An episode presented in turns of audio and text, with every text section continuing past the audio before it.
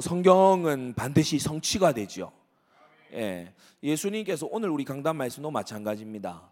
노아의 때, 롯의 때, 그리고 인자의 임하시는 마지막 때. 그래서 이 세 시기를 말씀하고 계시죠. 그래서 노아의 시대가 홍수 심판을 맞이했고, 그리고 이 소돔성이 어, 국지적이지만 물 심판하고는 전혀 정반대 있는 불심판을 받았잖아요.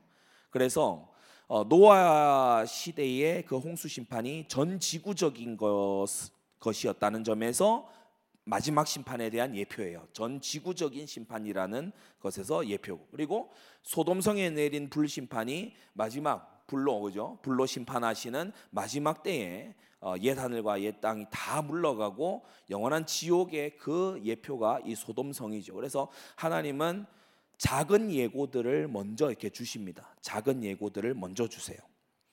어, 오늘 이 본문에 나타난 예루살렘과 그 성소의 회복도 역시나 오늘 제목처럼 삼중 성취의 그 어, 뜻을 담은 말씀입니다. 어, 우리가 사사기 2장 제일 마지막에 9절 23절이었나요? 사사기 2장 제일 마지막 절을 금요기도회 때 제가 읽어 드렸는데 거기 보면 여호수아 때에 모든 백성을 쫓아내지 아니하시고 남겨 두신 이유가 이것 때문이었다. 이렇게 설명하고 있어요. 예, 하나님은 미리 다 아, 아실 뿐 아니라 미리 다 정하시는 분이기 때문에 어, 이 사사 시대의 거역과 그리고 혼합, 불신앙 주님께서 이것을 이제 예, 영적인 시험 기간으로 이끌고 가셨다 했죠. 영적인 시험 기간, 시험하려고. 그래서 여호수아 때에 예, 완전한 정복이 아니고 지연되고 남아 있던 거 그게 훗날의 용도를 위해서 훗날의 용도를 위해서 인간도 약간 그런 측면이 있습니다. 그죠? 다음에 쓰기에 남겨두는 게 있잖아요. 여러분 냉장고 왜 필요하죠? 다음에 쓰려고 남겨놓는 거잖아요. 그렇죠?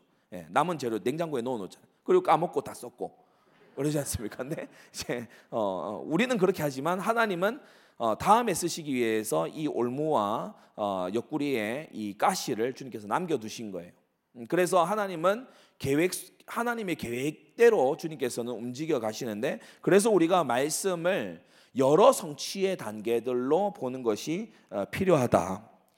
이 삼중 성취를 이렇게 가닥을 잡아놓고 이걸 지금 아, 여러분들 중에 몇몇 분들은 빨리 맞춰주세요. 이 눈빛을 막 보내고 있습니다.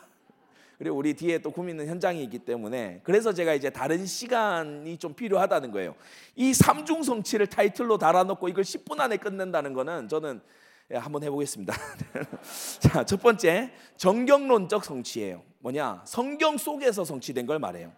여러분 성경은 성경 안에서 대부분 성취가 돼요. 예, 성경은 성경 안에서 대부분 성취돼.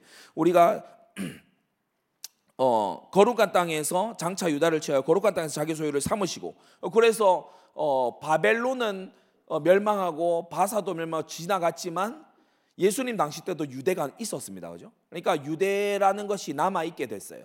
유대라는 것이 남아 있게 됐어요. 예루살렘 성전이 예레미야 예언대로 70년 만에 재건이 됐지요. 500 기원전 586년에 포로로 끌려갔고 516년에 성전 재건이 완성이 됐습니다. 그래서 이거는 성경 안에서 성취가 일어난 거예요. 정확한 때에 예, 성취가 일어난 거예요. 이 정경론적 성취는 어, 주로 이 패턴인데 범죄해서 징계를 받습니다. 어, 징계는 뭐 어, 칼과 기근과 온역 이런 것이 대표적이죠. 칼, 전쟁, 기근, 경제적인 궁핍, 온역, 전염병 예, 이러한 징계를 주로 받습니다. 그런데 하나님이 이제 징계가 어느 정도 차면 은혜를 베푸십니다. 그 은혜를 베푸시는 표징이 뭐냐면 잘 적어두세요. 말씀입니다. 하나님이 은혜를 베푸신다는 증거 뭐냐? 말씀해 주신다는 거예요. 학계와 스가랴를 보내서 말씀해 주세요. 음, 내 뜻은 이러하다라고 말씀해 주. 그게 은혜입니다. 말씀이 은혜입니다. 예, 그러면 이 사람들이 이제 말씀을 듣고 가슴을 치면서 회개해요. 아, 제가 잘못 생각했군요. 아, 우리가 나태했군요. 아, 우리가 잘못된 길을 걸었군요. 아, 우리가 하나님보다 바사 왕을 더 두려워했군요. 그러면서 가슴을 치면서 다시금 성전을 재건하고 이래서 이제 회복이 일어나게 되는 거. 이게 사실 구약 역사의 전부죠. 신약도 마찬가지고 하나님 나라 역사의 모두입니다. 우리가 범죄했고 징계가 이- 일어나고 하나님은 은혜를 베푸시고 예, 그리고 회개하는 자에게 하나님은 회복을 주신다.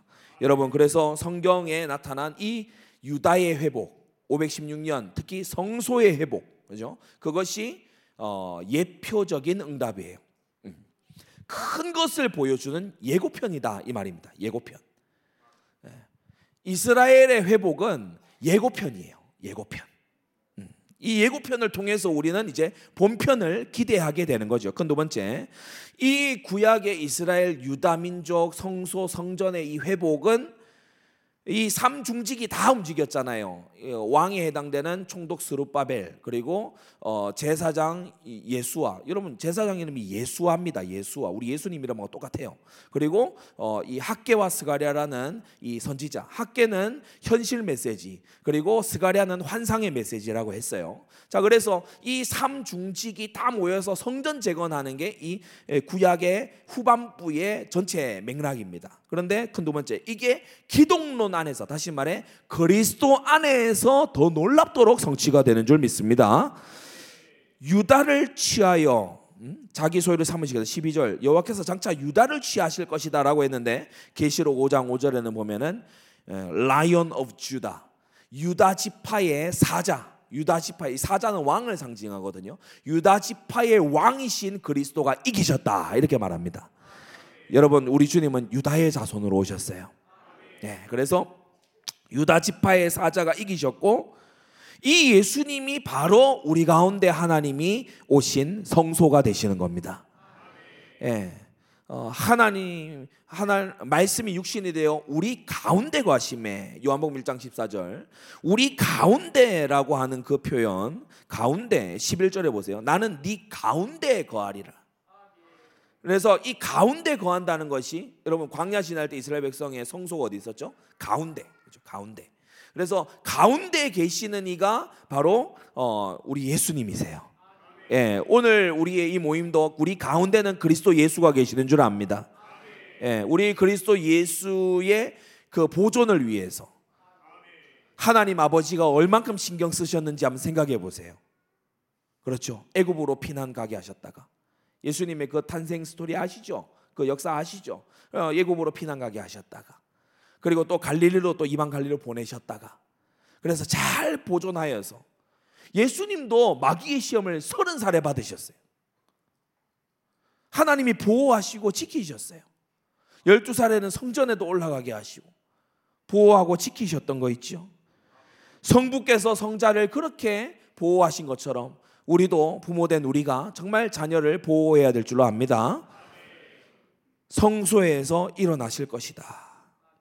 이게 이제 대표적인 응답이고 성취지요. 성경의 모든 의미 있는 예언들은 그리스도 예수 안에서 성취됐습니다.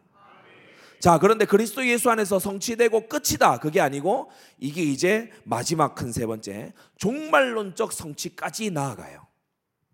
마지막 옛 하늘과 옛 땅이 다 끝난 다음 종말론적 성취까지 예, 나아가게 되는 거지요.